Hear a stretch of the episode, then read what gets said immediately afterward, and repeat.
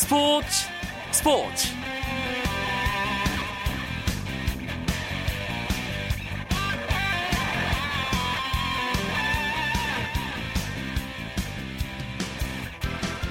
안녕하십니까. 금요일 밤 스포츠 스포츠 아나운서 이광용입니다. 프로축구 K리그 클래식이 2014년에 출발선에 섰습니다. 내일 오후 2시 포항 대 울산전을 필두로 9개월간의 대장정에 돌입하게 되는데요 어느 해보다 화제가 풍성합니다. 12개 팀으로 더더욱 치열해진 경쟁 구도 속에 놓인 가운데 사상 첫 득점왕 3연패를 달성한 대안이 중국 리그로 옮기면서 개인상 타이틀 경쟁 과연 어떻게 될지 궁금하고요. 또 돌아온 올드보이들과 소장파들의 지도자 한판 대결도 흥미를 보이고 있습니다. 오늘은 개막을 하루 앞두고 있는 2014 K리그 클래식을 전망하는 특집으로 꾸며드립니다. 설렘으로 가득한 그라운드 열기를 미리 느껴보시죠. 금요일 밤의 축구 이야기, 축구장 가는 길, 그 즐거운 이야기 속으로 지금 바로 출발합니다.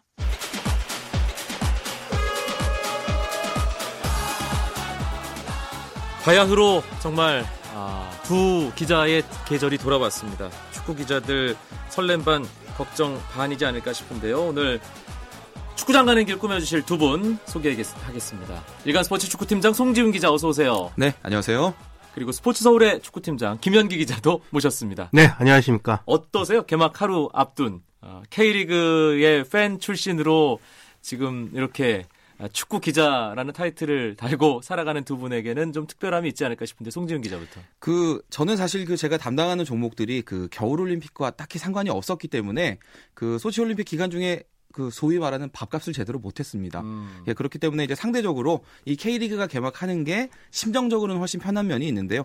하지만 그 몸이 좀 훨씬 피곤해지겠죠. 월드컵과 관련해서 지금 해외 축구 돌아가는 분위기를 계속 살펴야 되고 이제 몸은 또 이제 전국 각지를 다니면서 K리그 취재를 해야 되기 때문에 몸은 피곤하지만 마음은 훨씬 여유로워지는 이제 그런 시즌이 되지 않을까 이렇게 생각합니다. 김현기 기자는요? 네, K리그 시즌이 뭐 야구나 농구에 비해서 좀 길죠. 3월에 시작해서 12월에 끝나는데 시즌 중에는 아 가끔씩은 아 언제 끝날까 그런 생각도 들지만 또 오프 시즌이 되면 근질근질하고 언제 또 다시 개막하나 설레고 그랬거든요. 네. 지금 제 마음은 설레고 있습니다. 축구 기자들도 다 담당 팀이 있잖아요. 이건 네. 기자 같은 경우는 포항을 중심으로 이제 몇 구단을 담당을 하던데 송지훈 기자도 그렇습니까? 어 저는 지금 K리그 클래식에서 원래 수원과 경남을 담당하고요. 올해는 전북을 새로 맡게 됐습니다. 아. 지금 우승 후보로 강력하게 주목을 받고 있기 때문에 관심을 가지고 있는 팀인 건 분명하고요. 네. 뭐 다시 한번 이제 어깨도 더 무거워지겠고 이제 그만큼 이제 저도 열심히 해야 되는 거고요. 또 K리그 챌린지는 안양과 강원 담당하고 있습니다. 김현기 기자도 담당 팀 좀 공개해 주시죠. 네, 저는 1부는 수원과 성남 아, 수도권의 위기의 두 구단을 맡고 있습니다. 네. 아, 수원은 이제 송지훈 기자와 같이 취재하면서 어떻게 보면 기사로 대결을 해야 하는 그런 입장이기도 하고 어, K리그 챌린지는 안양을 맡고 있습니다. 네. 일단 2014 K리그 클래식 일정부터 정리를 해보죠. 김현기 기자. 네. 일단 내일부터 5월 11일까지 팀당 12경기를 먼저 하게 됩니다. 그 다음에 5월 11일부터 7월 5일까지는 이 월드컵이 있기 때문에 5월 12일부터 홍명보가 아, 최종 소집훈련을 들어가기 때문이죠. 그래, 그렇게 한 두 달 정도 브레이크를 갖고 휴식기를 갖고 다시 7월 5일부터 10월 26일까지 21경기를 치릅니다. 그 다음에 이제 11월부터 마지막 스플릿 시스템에 들어가서 팀당 5경기를 하게 되죠. 그러니까 총 38경기, 38라운드로 2014 K리그 클래식은 꾸며지고요. 그렇습니다. 월드컵 기간 동안에는 그냥 월드컵 참가하지 않는 선수들 감독들은 다 푹 쉬는 건가요, 송지훈 기자? 그 5월 12일이 월드컵 개막 이제 D-30일이 되는데요. K리그는 5월 11일까지 일단 정규리그를 하고 월드컵 기간 중에 쉬게 됩니다. 그 5월 달까지 뭐 성적이 좋았던 팀이라면 뭐 당연히 이 기간 동안에 쉬면서 뭐 기존의 그런 좋았던 분위기를 이어가려고 노력을 하겠지만 그 전에 성적이 부진했던 팀들 입장에서는 이 월드컵 기간, 브레이크 기간을 이용해서 새로운 돌파구를 모색을 해야 되거든요. 그렇기 때문에 그 기간 중에 푹 쉰다 는 건 현실적으로 어렵겠고요. 바쁘게 뛰어다니는 감독들이 많을 것 같습니다. 사실 월드컵이 있는 해 86년부터 단 한 번도 월드컵을 쉬지 않았음 않았는데 월드컵 특수가 있지 않을까 그런 생각을 합니다만 실제로 따져보면 K리그가 월드컵의 특수를 누렸던 것은 그리 많지 않거나 거의 없었다고 하더라고요. 그러면 올해는 어떨까 싶은 생각도 드는데요. 김현규 기자. 네, 사실 1998년이나 2002년에는 월드컵이 K리그 흥행 기폭제가 됐던 것은 사실입니다. 네. 그때는 이제 국내파 선수들이 거의 대표팀에 들어갔기 때문에 요즘은 양날의 검인데 어, 아무래도 해외파 선수들이 많다 보니까 어, K리그에 갔는데 아, 우리가 월드컵에 보던 선수들이 좀 없다 아, 이런 얘기들을 많이 나오거든요. 하지만 또 어, 이 K리그라는 어, 컨텐츠 자체가 이제 예전에 비해서 수준이 많이 높아졌고 또 월드컵을 통해서 어, 많은 어, 팬들의 그런 보는 눈이나 축구를 보는 시야가 좋아졌기 때문에 올해 같은 경우는 K리그 선수들도 잘 부각해서 기폭제를 삼아야 되지 않을까 그런 생각이 듭니다. 네. 그렇습니다. 이 월드컵 특수라는 단어 자체가 사실은 제 생각으로는 이제 더 이상 유효하지 않다라고 음. 보고 있고요. 이 월드컵이라는 대회 자체가 뭐 축구에 어느 정도 긍정적인 영향을 하겠지만 이제는 월드컵과 이 K리그를 굳이 엮으려는 노력은 가급적 지양하는 게 맞다고 보고 K리그가 이 독자적이고 또 장기적인 그런 비전을 고민을 해야 된다. 네, 이런 입장입니다. 2013 K리그 클래식 어, 스플릿 시스템 도입해서 어, 14팀이 정말 38경기씩 치렀습니다. 지난 시즌과 비교해서 달라지는 점, 좀 굵직굵직한 것들 꼽아볼까요? 김현기 기자. 네, 우선 스플릿 시스템이 달라졌죠. 어, 작년하고 재작년에는 스플릿 시스템이 팀당 12경기, 14경기 이렇게 더블 라운드로 치러졌습니다.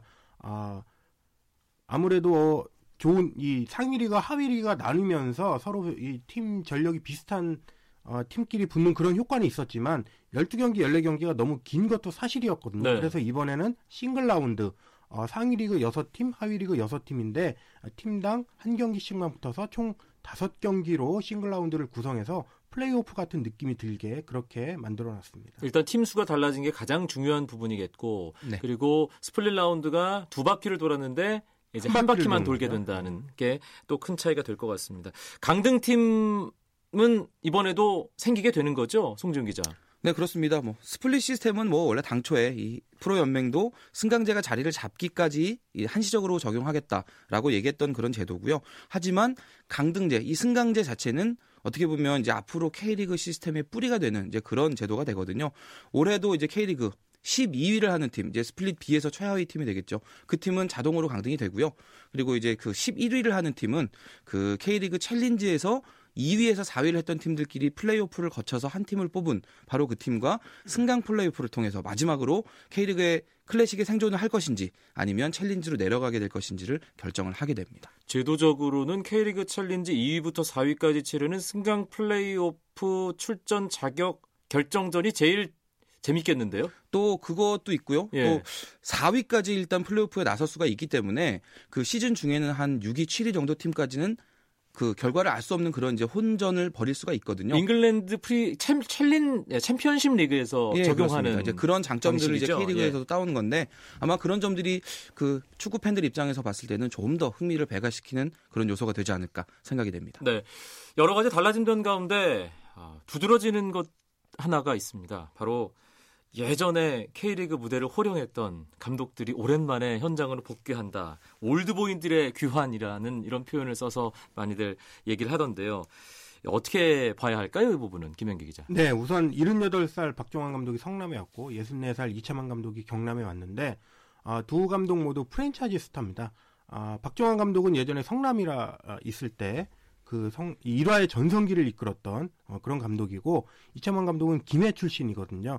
다만 어, 이 올드 팬들의 향수를 자극하는 그런 효과는 있겠지만 두 감독이 모두 이 젊은 층에 또 부, 부응을 하려면 달라진 축구 또 세련된 축구를 선보여야 하는 그런 과제도 있기 때문에 앞으로 어, 지켜보면 될 것 같습니다. 감독들의 연령대가 뭔가 갭이 상당히 벌어지면서 이원화되는 느낌도 들어요, 송지훈 기자. 사실 그동안 이 K리그 감독들이 급속도로 젊어졌던 건 사실입니다. 그 1998년 프랑스 월드컵 또 2002 월드컵, 한일 월드컵에 뛰었던 그 선수로 뛰었던 이제 지도자들이 지금 K리그 감독을 맡고 있는 분들이 많거든요. 그렇죠. 네, 뭐 서정원 감독, 황선홍 감독, 또 최용수 감독, 하석주 감독 이런 분들이 그런데요. 그 일부 축구 팬들은 좀 이런 이런 젊은 지도자들이 많이 대세로 자리 잡는데 이제 베테랑 지도자들이 새로 합류하는 게 그 축구 시계를 거꾸로 돌리는 게 아니냐 이런 우려도 하시거든요. 하지만 그 부분에 대한 제 생각은 좀 다른데요. 젊은 지도자가 최신 이론에 능통하다. 또 노장들은 무조건 구식이다라는 그런 이분법적인 생각은 편견이 될 수도 있고요. 또 이런 나이 드신 분들도 또 젊은 그런 최신 이론에 적극적으로 받아들이려는 노력을 하고 있기 때문에 어떻게 보면 K리그가 좀 더 다양한 메뉴를 가지고 팬들을 찾는다. 네, 이런 두, 긍정적인 시선으로 보실 수 있을 것 같습니다. 기대를 모으는 새 얼굴 선수들 분명히 있겠죠, 김현기 기자. 네, 어, 우선 외국인 선수와 신인 선수가 많이 들어왔는데 어, 특히 올해는 총 13명의 새로운 외국인 선수가 한국 무대 처음 발, 한국 무대를 처음 밟게 됩니다. 아, 이 대안이나 라돈치치, 아디 같은 최근 몇 년간 이 K리그를 호령했던 선수들이 외국으로 가면서 혹은 뭐 은퇴를 하면서 물갈이가 되고 있는데 뭐 예를 들면 전북의 까이오나 마르쿠스 또 뭐 서울의 오스마르나 하파이코스타 또 뭐 인천의 니콜리치 뭐 경남의 스토야노비치 이런 선수들이 어, 공격수 혹은 수비수로서 아주 기대가 된다는 그런 얘기를 듣고 있고 어, 신인 중에는 뭐총 8, 9명의 신인이 이제 K리그에 뛰어드는데 사실 지난해부터 이제 영 플레이어상이 제정돼서 신인상이 없어졌기 때문에 어, 신인이냐 아니냐 뭐 큰 의미는 없지만 그래도 뭐 작년에 청소년 월드컵 8강 주역이었던 뭐 경남의 우주성이라 이창민, 뭐 인천의 김용환, 서울 심상민 같은 선수들이 있기 때문에 어, 이들의 또 재능 역시 기대가 되고 어, 서울 같은 경우는 또 분데스리가 2부에서 뛰었던 윤주태 선수도 이제 공격수로 데려왔기 때문에 네. 또이 선수들의 활약도 지켜보면 재미있을 것 같습니다. 네, 금요일 밤에 재미있는 축구 이야기 축구장 가는 길 하루 앞으로 다가온 K리그 클래식 개막 특집으로 꾸며드리고 있는데요. 일간 스포츠 송지훈 기자, 스포츠 서울 김현기 기자와 함께하고 있습니다. 전문가의 분석 맛깔나는 해설 또 열정으로 KBS 원에 출석. 탄탄한 구성 편파 따윈 없어. 매니아들 줄서 경청하는 게 당연한 순서. 스포츠 스포츠 스포츠 스포츠. KBS 원 라디오 이광용의 스포츠 스포츠. 2014 시즌 K리그 클래식 그 속으로 좀 더 깊숙하게 들어가 보겠습니다. 12팀 전력 얼마나 달라졌는지 살펴봅니다. 지난 시즌 상위 4팀부터 보겠는데요. 포항, 울산, 전북, 서울이 1, 2, 3, 4위였습니다.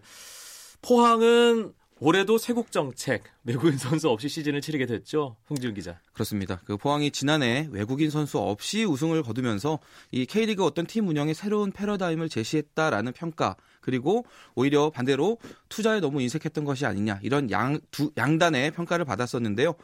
올 시즌에도 같은 기조를 유지합니다. 외국인 선수 특별하게 영입하지 않으면서 기존 이 유스 시스템을 통해서 배출했던 그 선수들을 중심으로 새 시즌을 다시 한번 치르게 됐습니다. 그런데 무게감이 좀 떨어진다는 평가도 있어요, 지금. 아무래도 이 포항이 지난해 외국인 선수 없이 좋은 성적을 낼 수 있었던 게 그 산하 유소년 팀뭐 포철공고라든지 좋은 선수들 많이 길러냈기 때문인 건 사실입니다. 하지만 이 좋은 선수들이 계속 계속 나와줄 수 있는지 그 팀 사정에 맞춰서 그 포지션에 맞는 선수들이 나올지 일단 알 수가 없는 상황이고 또 지난 시즌에 좋은 모습 보여줬었던 그 노병준 선수와 박성호 선수 이 두 선수가 베테랑이면서 물론 공격에도 기여를 했지만 또 팀의 어떤 무게중심 역할을 해줬던 선수들이거든요. 그렇죠. 이 선수들이 올해 이제 계약이 끝나면서 팀을 떠났기 때문에 어, 느 선수가 과연 리더 역할을 맡을 것인지 이 부분이 아직 명확하게 정해지지 않았다라는 게 전문가들의 공통적인 지적입니다. 지난 시즌 마지막에 정말 가슴 아프게 포항에게 우승을 내줬던 준우승팀 울산 어떻습니까? 가장 큰 변화는 감독이 교체됐다는 거겠죠, 김현재 네, 기자. 역시 김호곤 감독이 어,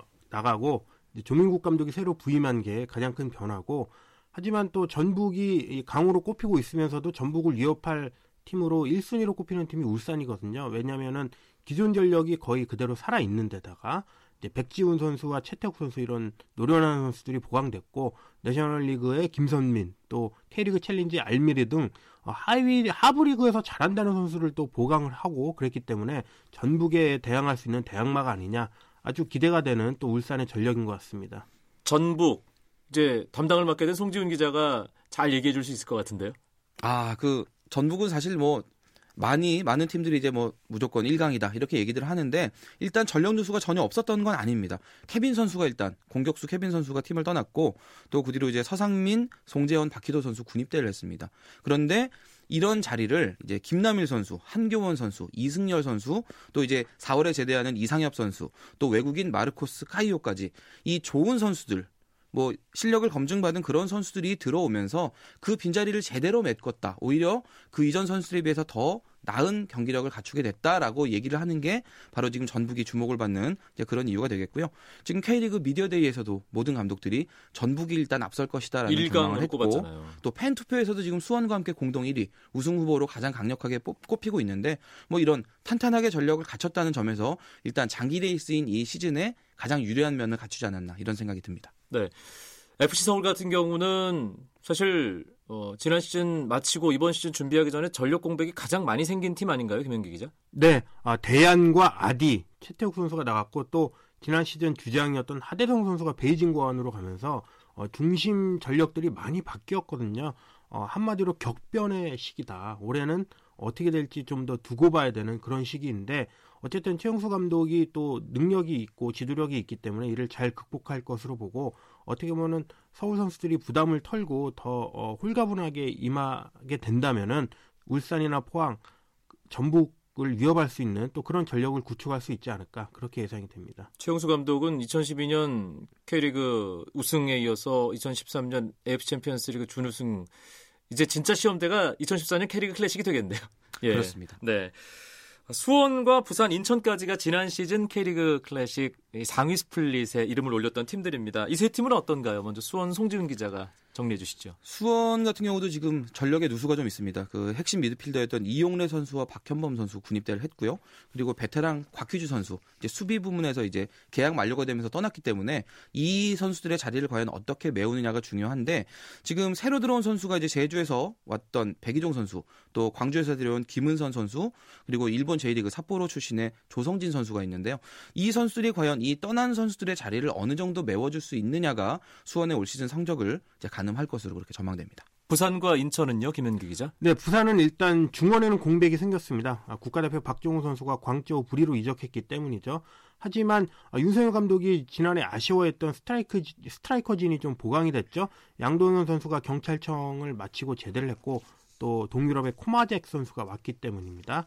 인천 같은 경우는 이브리그 강등팀의 알짜 멤버 영입에 총력을 기울여서 많이 성공을 했습니다. 뭐 대전의 주황파울로, 강원의 김진환, 김봉진, 또 경남의 김용찬 선수들이 왔죠. 그리고 이천수 선수도 올해는 정신 차리고 열심히 하지 않을까 생각돼서 네. 어, 인천도 아직은 뭐 또 살아 있다 아, 그런 걸 한번 보여주지 않을까 생각됩니다. 아, 그리고 지난 시즌 하위 스플릿으로 처지긴 했지만 이번 시즌 앞두고 제주와 전남을 주목하는 분들이 상당히 많이 있더라고요.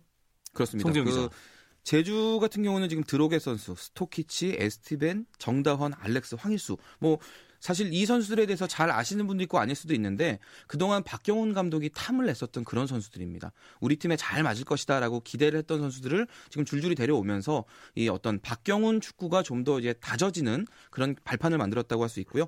전남 같은 경우는 지금 뭐 스테보, 레안드리뉴, 김영우, 현영민 그동안 전남이 그 광양제철고 출신의 그런 뉴스들을 잘 키워왔지만 어떤 경험이 부족하다는 점에서 좀 중요한 경기에서 많이 주저앉는 모습이 있었는데 특히 지난 시즌에 골을 잘 못 넣었잖아요. 그렇습니다. 예. 이런 부분들을 이제 베테랑이면서 득점력이 있는 선수들을 많이 데려온 것이 전남에게 상당히 플러스 요인이 될 것 같습니다. 성남은 김현기 기자 어떤가요 상황이? 네, 성남은 어, 전력이 좀 빠진 게 있었죠. 뭐 이승열 선수나 김민성 선수가 전북으로 가고 그러면서 또 테스트 같은 것을 통해서 어, 숨어 있는 진주를 발굴하는 그런 작업을 많이 했는데 전체적으로 기업 구단에 기업 구단으로 있다가 올해 시민 구단으로 전환, 전환하면서 전력이 좀 불안한 것은 사실입니다.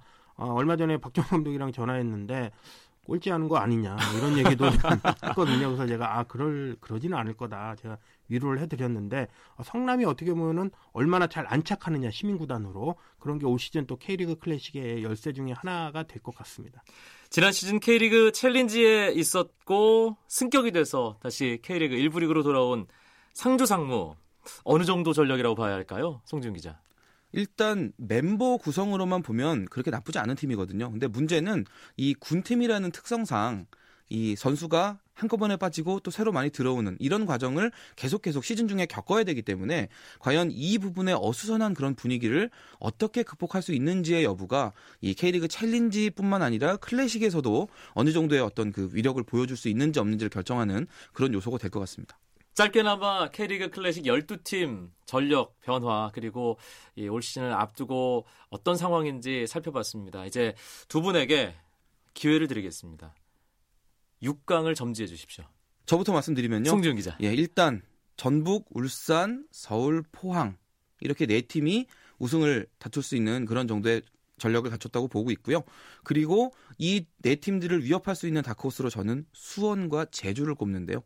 이 수원과 제주 정말 어느 정도 약점이 좀 있는 팀들이기는 하지만 지금 올 시즌에 어차피 꾸준히 장기 레이스를 가야 된다면 그동안 잘 해왔던 이런 팀들 중에서 좀 전력을 어느 정도 이렇게 다져놨던 팀들 또 자신감이 있는 팀들 중에서 이제 공격을 할 수가 있기 때문에 이 두 팀이 아무래도 좀 더 앞서 있지 않나 하는 그런 생각을 좀 해봅니다. 김현기 기자는 생각이 비슷한가요? 어떻습니까? 네.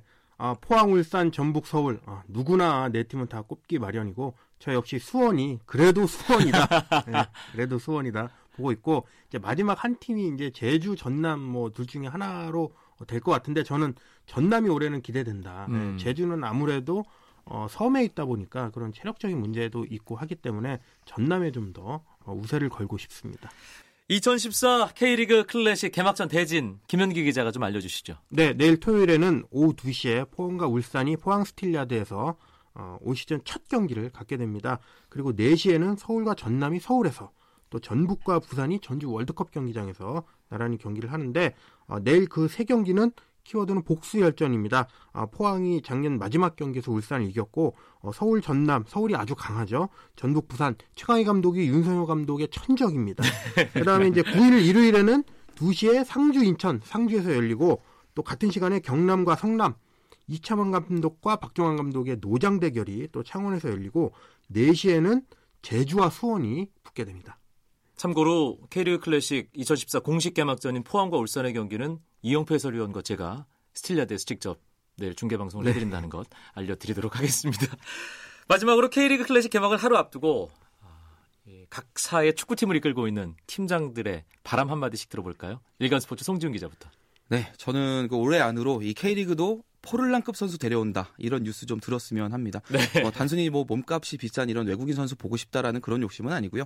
그 지난해부터 이 K리그 팀들이 투자를 많이 줄이다 보니까 K리그 전체의 어떤 파이가 줄어들었다 이렇게 우려하시는 그런 분들이 많은데요. 적극적으로 투자를 하고 또 그 돈을 좀 효율적으로 쓰면서 이 K리그 전체의 경쟁력도 올라가고 마케팅적인 가치도 좀 올라간다면 기자들 입장에서도 더 신나면서 음. 일할 수 있지 않을까 이제 그런 바람을 가져봅니다. 스토리가 그만큼 많이 만들어져야 한다는 물론입니다. 얘기겠죠. 김현기 기자. 네, 아, 송기훈 기자의 에, 말에 전적으로 동감을 하고 어, 다른 측면으로 얘기를 하면은 어, 올해 같은 경우는 많은 사람들이 자기가 갖고 있- 자기가 응원하는 K리그 팀 하나씩 갖고 갖게 되면 좋겠다 아, 그런 생각을 좀 하면서 갖고 다니 한 번 정도씩은 만원 관중을 한번 이뤘으면 어떨까 그런 또 바램을 가져 봅니다. 알겠습니다. 금요일 밤 스포츠 스포츠 내일 개막하는 프로축구 K리그 클래식 이야기로 가득 채워드렸습니다. 함께해 주신 일간 스포츠의 송지훈 기자, 스포츠 서울의 김현기 기자 두 분 고맙습니다. 네, 감사합니다. 고맙습니다. 오늘은 여기까지고요. 주말 스포츠 스포츠는 9시 20분부터 최시중 아나운서와 함께 하실 수 있습니다. 저는 월요일 밤에 다시 뵙죠. 아나운서 이광용이었습니다. 고맙습니다. 스포츠 스포츠